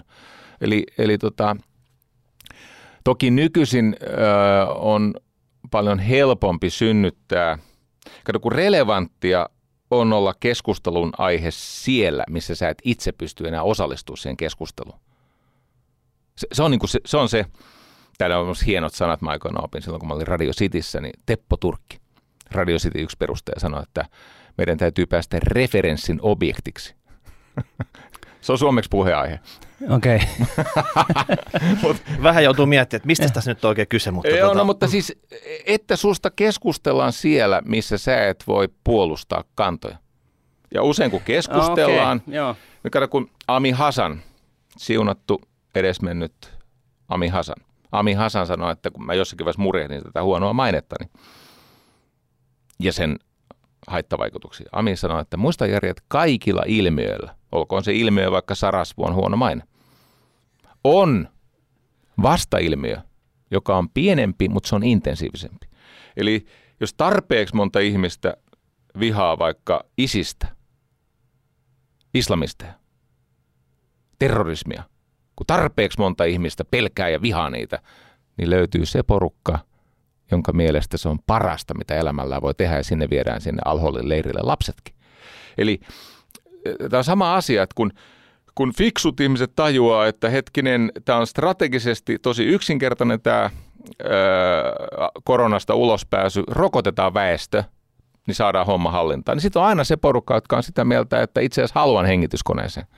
Ja, et, et, tämä Ami Hasanin lause, että Tämä, jos, tämä, jos on, susta, tämä oikeasti iso oivallus. Totta helvetissä. Eli saatat minkä tahansa asian, mi- mikä on niin kuin relevantti ja ratkaiseva, ja siitä syntyy siis valtava määrä mielipiteitä. Se mielipide on niin kuin sumu, missä on myöskin älyttömyyksiä, se on nimeltään maine, niin silloin, silloin vasta ilmiö. Se on pienempi, se on intensiivisempi. Eli sulla on kasa superfaneja jossain. Sä tavoittelet niitä No tässä me tekemisellä. istutaan, mutta että- tekemisellä. Onko tämä niin jotenkin tämmöinen analogia ve- vedettävissä tästä? No ei, mä voin kertoa sen myös tarkasti. No jos sä pystyt sen tiivistämään, niin katsotaan. Yksi virke. Yksi. Nyt kynät käteen. Minkä tahansa tarinan vaikuttavuus on suorassa suhteessa siihen, kuinka suuri yleisö tunnistaa sen tarinan, mutta torjuu. Tsemppiä jätkät.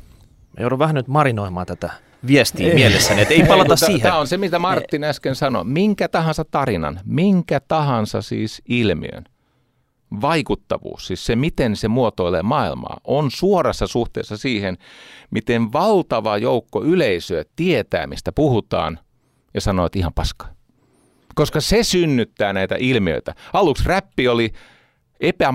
Siis mä muistan, kun yksi tämmöinen tyyppi tuli sanoa mulle, että räppärit ei ole musikaalisia. Mä sanoin, että hetkinen. Että sulla on jotain musiikkitaustaa itselläsi. Joo, räppärit ei ole musikaalisia. Se oli siis käynyt ö, kaksi vuotta musiikkiopistossa. Niin, mutta se on puhetta, se ei ole niin kuin laulamista. Se oli varmaan hänen pointtinsa. No niin, no sitten mä hain autosta Eminemin CDn. Mä sanoin, että tässä on sanat, tässä on tu- sulle tu- tuttu biisi ja nyt vaan lipsinkkaa tätä. Katsotaan kuin menee. Eli pointti on se, että sulla on aluksi ilmiö, jota ihmiset karsastaa, mutta tietää, mistä puhutaan. Ja sitten, Vähän kuin HPR.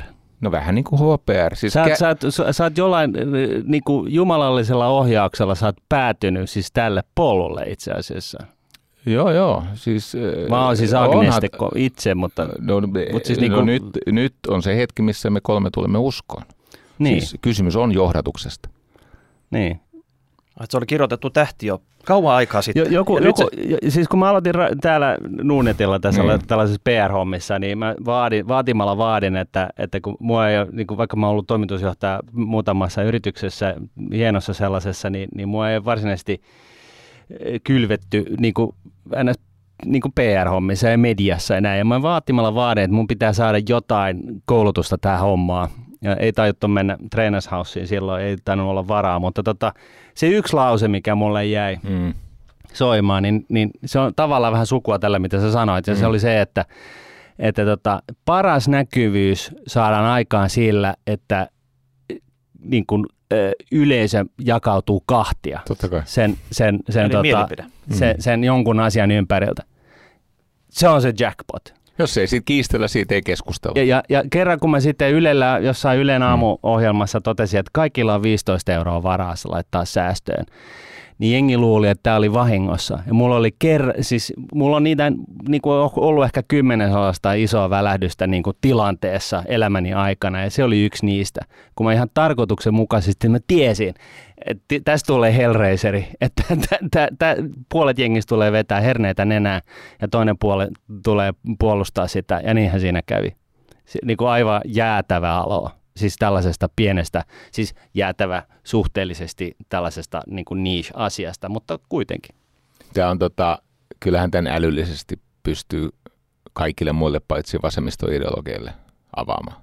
Sitten jos sulla on tämmöinen uskonnollisuuteen liittyvä oikosulku siitä, että, että aina kun sä kuulet sanan rahaa, niin sulla menee leikkaa kiinni, niin sitten ei pysty auttamaan. Mutta, mutta kyllä niin kuin normaali ihmiset tietenkin tajuaa, että jos, jos ei, ei ne välttämättä tiedä, eikä ei- on paljon semmoisia ihmisiä, että ei ne pysty mäppäämään sitä polkua, ne ei, ne ei löydä sitä syy-seurausketjua. Mutta tota, sitten kun se näyttää ja näyttää, miten rahavirrat menee ja mi, mi- missä se arvo syntyy ja mi, miten sillä kassavirralla voi vaikkapa ottaa lisää velkaa ja niin poispäin, kyllä ne sitten sen tajuu. Öö, no pois lukien nämä, nämä uskikset, mutta tota, tämän, siis kun Suomessa ei uskota näkymättömää ja Suomessa siedetään paradokseja tosi heikosti. Siis me, me, me olemme me olemme tämmöistä niin kuin slaavilaista orjarotua. Emme siis geneettisesti, me emme ole... Insinööriskansaa.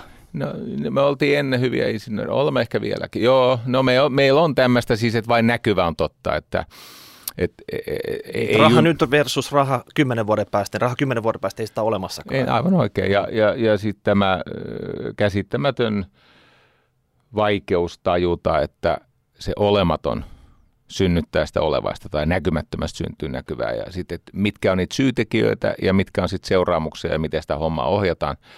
Niin e- eihän meidän siis pak, olisi pakko olla tämmöinen kuihtuva kansa, jossa siis 40 vuodessa väkiluku on kääntynyt selvään laskuun, kun muut Pohjoismaat, ne varsinaiset Pohjoismaat, niin siellä on miljoonasta kahteen miljoonaa enemmän ihmisiä. Tai ei- ei meidän olisi pakko olla semmoinen kansa, missä tänne ei uskalleta investoida sen takia, että toimintaympäristö on epävakaa päinvastoin kuin väitetään. Niin, niin, niin tota, ei, ei meidän tarvitsisi niin kuin, ei meidän tarvitsisi antaa pisatulosten romahtaa tai terveydenhuollon luhistua tai ei meidän tarvitsisi sössiä tuota koronahoitoa toltava, mutta kun se on meille tärkeää, meillä on jotenkin tärkeää se asioiden sössiminen, koska siinä on tämmöinen ideologinen tämmöinen änkyrälogiikka, joka säästyy sillä sössimisellä. Pitää eikä joutua sinne selvitystilaan, jotta sieltä voi nousta, jotta joku tuntuu jossakin. Että No tota, siis ik- pakko myöntää, että tota, pyydän anteeksi, mutta haluan siis Suomen, en halua si- niinkään Suomen kansalle pahaa, mutta, mutta toivon kuitenkin tämmöistä herätystä ja voi olla, että se herätys ei tule ennen kuin ajaudumme vaikeuksiin, koska ei se, Kreikkaan. no Kreikka hetkeen Hei, periaatteessa. no, no siis johonkin semmoiseen tilanteeseen, että nyt kun 13 vuotta, aika yksinkertaista, 13 vuoteen me emme ole halunneet maksaa meidän hyvinvointia työllä ja riskinotolla, vaan me olemme maksattaneet 13 vuoden ajan sitä köyhillä ja vanhoilla ja ennen kaikkea lapsilla. Me emme ole 13 vuoteen halunneet tienata sitä hyvinvointia. työllä ja riskiotolla. No nyt sitten kauan tämä jatkuu, no nykynäkymän mukaan vuosikymmeniä, kunnes eräänä päivänä joku, joku sanoo, että mahtaako nuo kassavirrat riittää tuon seuraavan bullet-lainan korkojen maksu. Meillä on ajatusleikki sulla nyt mm. tähän liittyen. Viisikko. Ne tulee Trainers Housein yritysvalmennukseen. Onko mitään tehtävissä? Voiko Trainers House tehdä jonkun viime hetken nyt, jos ollaan oikein 11 hetki on niin kuin lyömässä nyt kelloa? on niin vähän tota... epäreilua. Joo, niin tällä intressi sairaudella on väliä, siis sillä niin kuin eettisellä, niin kuin moraalisen kompassilla on väliä ja sitten kyllä, kyllä osaamisellakin on väliä. Mä vastaan sun kysymykseen kohta, mutta totean sitä ennen, että ei millään elämän alueella niin ohuella osaamisella voi saada sellaista vastuuta kuin politiikassa. Jos katsotaan, minkä tasoiset ihmiset johtaa siis tulevaisuutta, se, seuraavat, heidän tämän hetken päätökset vaikuttaa 50 vuotta eteenpäin. Miten olemattomalla, ohuella osaamisella ja ymmärryksellä johdetaan jättiläismä. Ja sitten kun ne on vielä vaikeuttanut sitä tilannetta hankkimalla sinne 12 miljoonalla eurolla avustajia, tota, no, ja, ja, siis, ja, et mistä kaikesta saat vastuussa sillä kompetenssilla, niin, niin se on yksi ongelma. Ja sitten toinen, eihän ne siellä siis perustuslain mukaisesti yhteisiä asioita johda. On se käynyt täysin selväksi, eikä varsinkaan ja heikon asema. Ja nyt tullaan vastaukseen, ei ne mitään meille tule valtioneuvosto kanslia tilaa heille täsmäkoulutuksen. Ja siitä joutuu nykyisin liriin. siis oikeuteen liriin. ei, ei varma. Siis ne voi tilata tota, joltakin kosher, kosher-toimijalta. Hmm. Ne voi tilata, no viitti kun nykyisin on korrekti ihminen, viitti mainita kollegoiden nimiä, mutta me tiedämme, keneltä he voivat tilata, mutta he eivät meiltä tilaa. Ne käy muuten sitten salaa meillä. Kyllä siis ei, se, se on totta, että kyllä mä, mähän edelleen, kun mulla on tämä pakkomielle palvella yhteiskuntaa ja auttaa heikkoja ja, ja koettaa rakentaa yhteiskuntaa, joka kestäisi tulevaisuuden haasteet, niin kyllä mä tiskin alta sitten sitä apua annan. Eli, eli tota, kyllä meillä kotonakin käy niitä ministereitä ja niin, niin poispäin. Mutta ei, ei tästä hallituksesta. Niin, Sääli. No ei, mutta kato, ei, siis kun kyllä mulle kävi, kävi siis täysin selväksi, että – mutta jos ne, jos, jos ne tulisi, niin mä en tiedä, että o, niin. epäselväksi, että olisiko mitään enää tehtävissä vai tota, onko se Trainers liian iso pala purtavaksi? Ei, no täytyy sanoa, että ensinnäkin niin, niin, äh, semmoinen apu, jolle ei halua antautua, niin se on vittuilua. Et ei, ei, ei siis pyytämättömät neuvot, ei ne ole ystävällisyyttä, ne on vittuilua. Ja sitten toinen asia, niin kun koko valmennukseen perustuu, siis koko valmennus perustuu siihen, että sä suostut oppilaaksi. Sä suostut luopumaan statuksesta, sä suostut turvallisesti regressoitumaan sieltä subjektistatuksesta objektiksi. Ja kun ihmisen kehitysasteita tutkitaan, niin nämä kehittyneemmät ihmiset suostuu objektiksi ja kehittymättömät ihmiset jää subjektiksi. Ni, niin tota, sehän vaatisi sitä, että olisi niin kuin nöyryyttä pohtia ohi sen ideologisen oikosulun, että mistä se raha tulee ja siis miten sitä voi jakaa. Niin, ja sitten se, se on myöskin moraalia. Se on, se on myöskin siis sitä mm, niin kuin hyveistä johdettua, siis tämäkin sana on kirosana, mutta siis jos vähänkään viitti. Jos joku aatehistoria tai sivistys jollekin sattuisi olla tärkeää, ei se kyllä nykyisin ole, kun ihmiset katsoo enää kuvia ja kuuntelee sanoja, joiden merkitystä eivät ymmärrä. Mutta siis, jos esimerkiksi tarkoitus olisi tärkeämpi asia – kuin yksittäiset keinot. Jos meillä olisi tämmöistä jesuittahenkeä. Eli 50 vuoden Suomi nousuu suunnitelma, se ajaisi kaiken yli ja sitten tehtäisiin niitä päätöksiä, se tarkoittaa. Niin ja sitten Suomi nousuun siis kenen hyväksi? Eli, eli, eli sehän pitää, sitähän pitää arvioida sen perusteella, että miten turvataan sen heikossa asemassa olevan ihmisen elämä 50 vuoden aikana. Tota, E, e, tämä on ihan karmea juttu, mutta siis eihän tämä julkisen terveydenhuollon luhistuminen tai, tai tota, ne, ne eriarvoistumiskehitykset, mitä on koulussa, niin e, eihän ne siis, ei ne koske meitä. Ei, onko teillä lapsia? On. Niin. Ei, ei, ei teidän lapset ole vaarassa, eikä mun lapset ole vaarassa. Me puhutaan siitä eriarvoisuuden varsinaista syövästä siitä, mm. että se ylisukupolvisesti periytyy. En, en mä niin kuin, tietenkin maksaisin mielellään enemmän veroeuroja. Totta helvetissä. Menestyksestä on mukava maksaa. Mutta jos sä kannustat ihmisiä siihen, että älä maksa lisää euroja, no sit yli ajan käy niin, että en muuten maksa. Ei se mitään uhmaa ole, eikä mitään, siis okei, okay, meillä on maasta poistumisveroja, jotain tämmöisiä, vain. Ei vielä, se ehdit vielä ensi vuonna lähteä. Mutta mä en lähde. Mutta tiedä ihmisiä, jotka lähtee. Mm. Ja, ja, ja, ja tota, mutta kun se on signaali, kun ihminen ohjautuu niistä kannustimista. Eli jos sä lähetät semmoisen viestin, että älä ota riskiä, älä raada, älä käy töissä, älä huolehdi yhteiskunnan rahoituksesta, älä vaadi julkiselta sektorilta vaikuttavuutta ja to- toimivuutta. Jos sä lähetät koko ajan vääriä viestejä, vääriä signaaleja, niin tämä saadaan. Tämä niin kuin, maho vaan paisuu. Ja sitten meillä tulee tämmöistä Matias Mäkynen tyyppistä mm, niin kuin aivan sekopäistä ajattelua siitä, että mikä on työllisyystoimija. Se on nyt normaal, kato. Tiedätkö, kun mikä fakta enää, enää tota, sille merkitystä? Onko tässä kyse siitä, että tota, nykyhallitus ei halua mitään hyvää suomalaisille sen takia, että jos tilanne paranee, niin niiden – suosio, näiden kyseisten puolueiden suosio vähenee? Betonoidaan omat asemat. No siis totta kai. Nyt ollaan kyllä niin, kuin niin aiheen vieressä kuin ollaan ja voi, ei tarvitse vastata Joo, siihen. Ei, no ei, en mä epäile heidän niin kuin vilpittömyyttään. Siis mm. ainahan ihmiset on vilpittömiä. Mitä enemmän ne on ideologia, sitä vilpittömämpiä ne on. Varmaan nämä katoliset papit, jotka Ranskassa raiskas 300 000 lasta, niin kyllä ne vilpittömästi antoi sen synninpäästön sille lapselle, joka pakotti heidät raiskaamaan itsensä. Mm. Tota, tämä oli täysin asiatonta, pyydän tätä anteeksi. Mutta en näytä papelta, pyydän anteeksi muilta. Ei, ja nyt, ettei, asio, ettei jäisi väärää käsitystä, tämä jutun aloitti Jyrki Katainen. Ei tämä nykyhallitus meidän ongelmia tehnyt. Mm. Ei, ei, ei, eikä tämä nykyhallitus, ei, ei ne ole pahoja ihmisiä, ne on vilpittömiä. M- mun mielestä ne on tietämättömiä, mutta totta kai niillä on tämmöinen kannu, siis heillä on tämmöinen intressiongelma – et esimerkiksi kun demarit sanoo, että he haluavat tehdä Suomesta maailman yrittäjäystävällisimmän niin kuin maan, ja sitten ne asetti uhkarohkeasti tavoitteeksi 10 000 yritystä. No kun Suomeen perustetaan 40 000 yritystä vuodessa, niin se 10 000 on aika vaatimaton tavoite.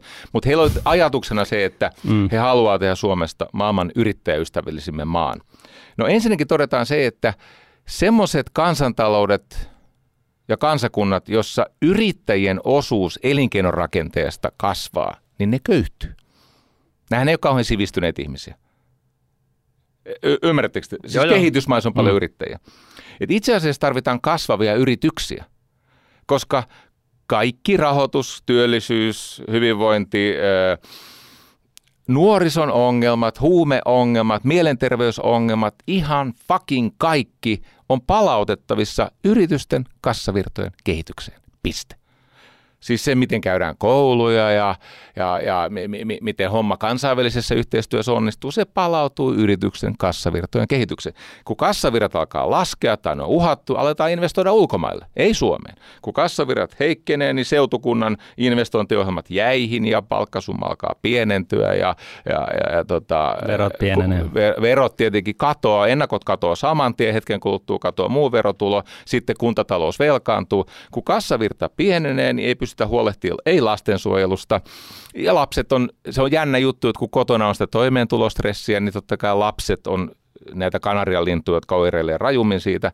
Eli nyt jos vähänkään näkisi vaivaa, niin tietenkin jos yritykset menestyy, me maksamme nykyisin siis henkilöstölle kaksi kertaa vuodessa palkallisia.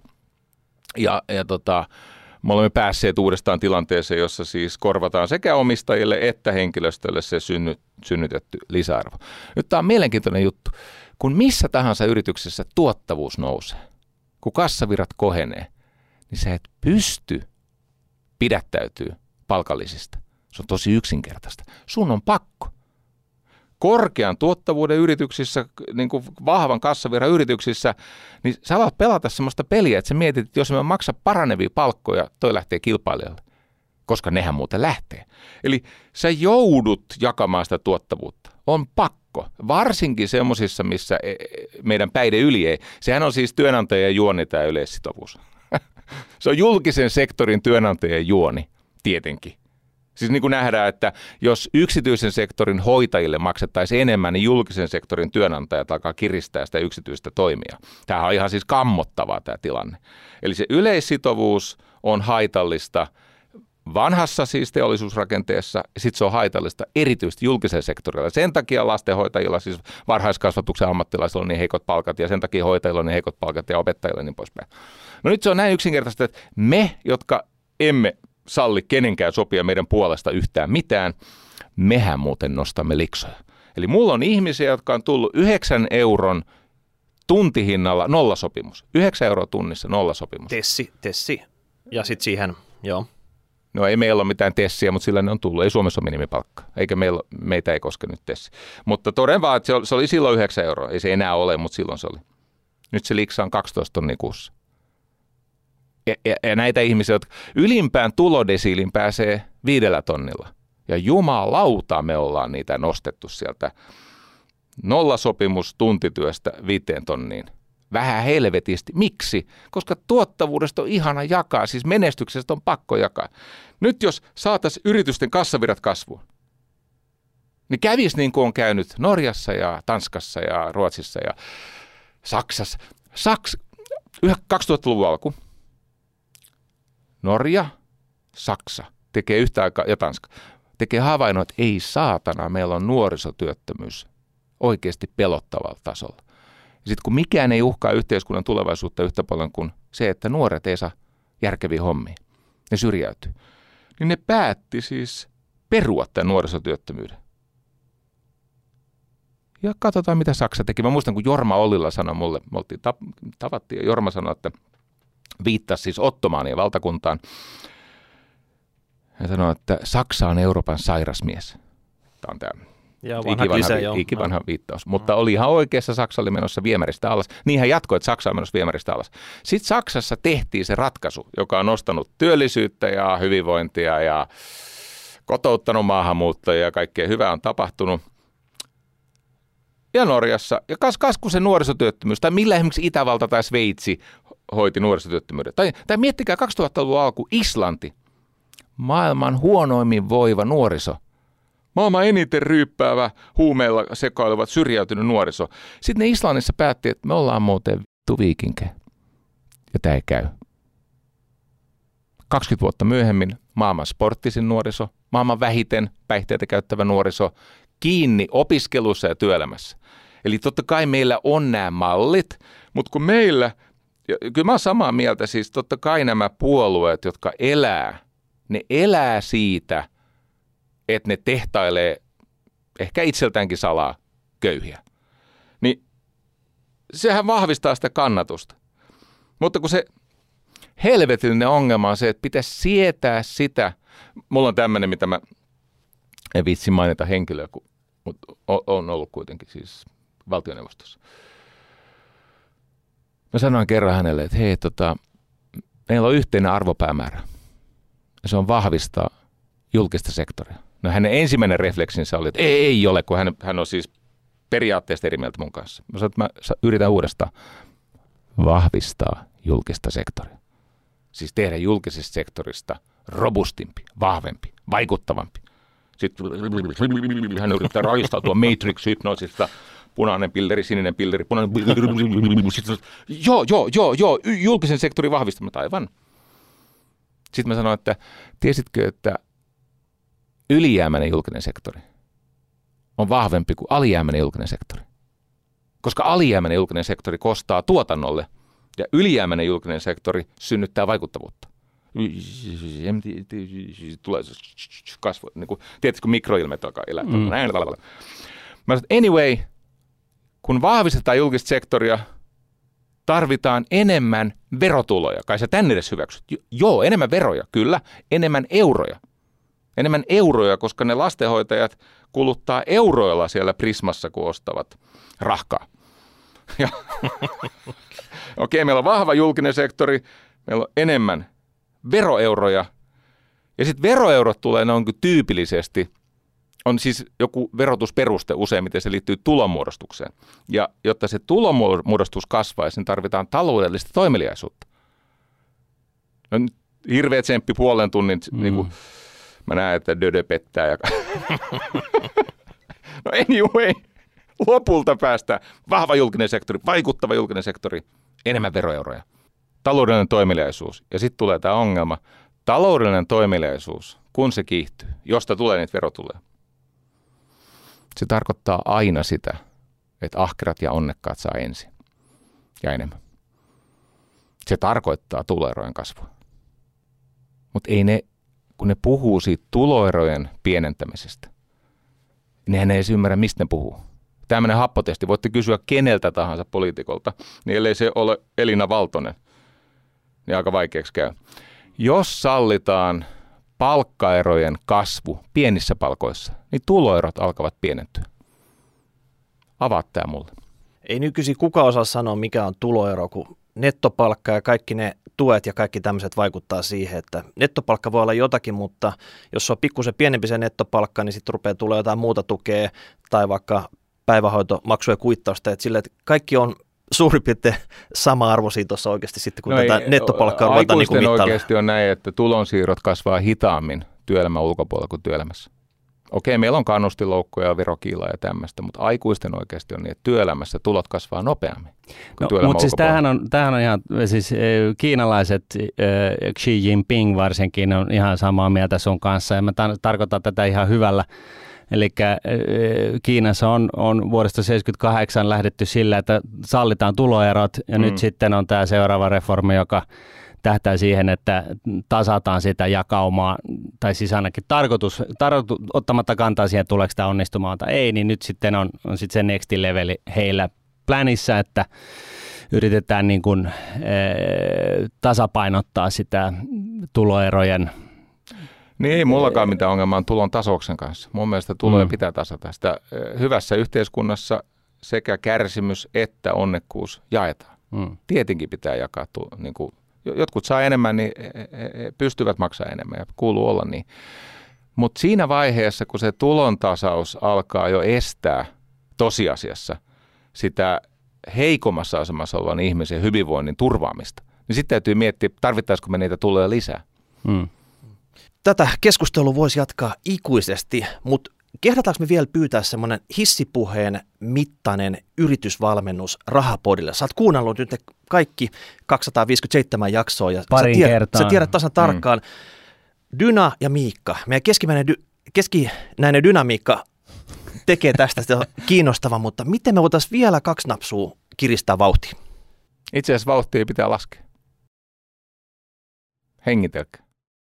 Nyt toi, että te olette onnistunut, että olette tehneet tätä pitkään, niin se tarkoittaa sitä, että teidän temperamentit on ikään kuin ratauttanut tätä teidän välistä työjakoa.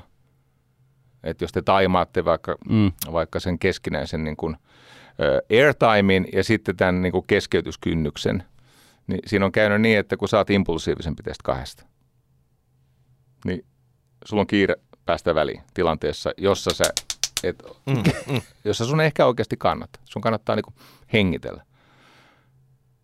Ja sitten Martti tietenkin... Moottoriturpana, niin... Su, sulla on hyvä lause, mutta välillä äh, sä, en mä tiedä, ehkä se on tuommoista hankkeen taustaa, että sä oot korrekti. Anna palaa, niinkö? Niin, Onko se niinku rivien välistä? Niin, ehkä, ehkä, ehkä tota, te, teidän, teidän väl, välinen työnjako – minun silmin.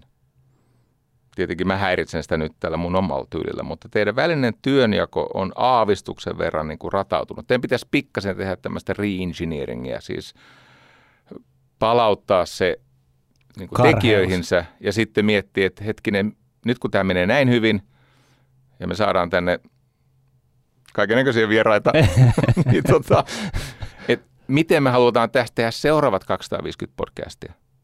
Et, et, et, et, nyt kun kysyit. Et muutama, muutama rohkaisuryyppi ja vähän laidback asenta mulle ja sulle sitten, että annat blastaa kuita, kunnolla. Sä et muuten kaipaa lisää rohkaisua. Mä vähennän sitä. Siis otat jotain sedatiivia. Okei. Okay. Sori Miika, mä oon sun puolella.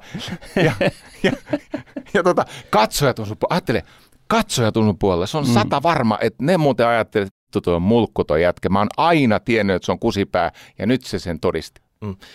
Mutta nyt mä kuulin sulta siis tästä, minä. Ja, mä mm. kuulin tästä, tota, että vaikka kukaan ei dikka, niin jossain on pieni, pieni vähemmistö sitten, tota, mikä resonoi hyvin sitten, myös mua, ei pelkästään sitten, että kaikki ne sun fanit. Eikä jotka, kun tota... siis niin kuin toisinpäin. Ah, okei. Okay. Niin mä yritin tällä sanoa, mä sanoin vähän kömpelösti, mutta siis tämähän lisää sinun sympatiapisteitä ja statusta ja tietenkin heikentää Siis eihän näitä juttuja saisi näin saa tehdä. Muhan pitäisi sanoa jotain kädenlämpöistä ja kohteliasta. Joo, ei, ei, me haluta, ei me haluta ei, semmoista. Ei se rahapodissa ei ole kädenlämpöistä ja kohteliasta. Joo, joo. Ja, ja hauskaahan tämä on. Ja sitten, mm. jos ei se ole katsojista hauskaa, niin fuck them. Mm. Joo. Voidaan me tehdä tätä ilmankin sitten. Joo, tota, ei me heitä tarvitse. Palataan siihen kahteen kuulijaan. Hei, saatana on tärkeä juttu. Sitten mä lopetan. Ei näitä tehdä kalkyloiden yleisölle. No, se on totta kyllä. Ei HPR koskaan tehty kuvitellulle yleisölle, vaan me tehtiin sitä niin hyvin kuin me keskenämme osasimme, niin hyvää ohjelmaa kuin mikä meitä miellytti. Ja sitten se yleisö löytää sen. Se mm. menee niin päin, että ei koskaan kalkyloiden sille katsojaporukalle, vaan katsojat saa löytää ja ne tuntee, heidän oma sosiaalinen statuksensa nousee, kun mä oon löytänyt sen rahapodin, kuuntele toi. Mm. Se menee näin päin, mutta tätä ihan aina ymmärrät. Hyvä insightti, hyvä insightti. Mä luulen, että me tällä kertaa lopetetaan tähän. Erittäin iso kiitos Jari Sarasvuo, tuli tänne vähän coachaa meitä, antaa tämmöistä yritysvalmennusta, että vanha koirakin voi oppia uusia temppuja, eikö nyt me kokeillaan Martinin kanssa, saadaanko me mitään Katsotaan, näistä. mitä tapahtuu. Hei, mä kattelen seuraavat kymmenen ja kuuntelen. Sitten mä voin jälkihoitaa. Joo. Wow. Annat palautetta, hashtag rahapodi, rahapodi, tai kommentoi tuohon tubeen, että onko mitään tehtävissä enää. Kiitos. Kiitos. Kiitos. pra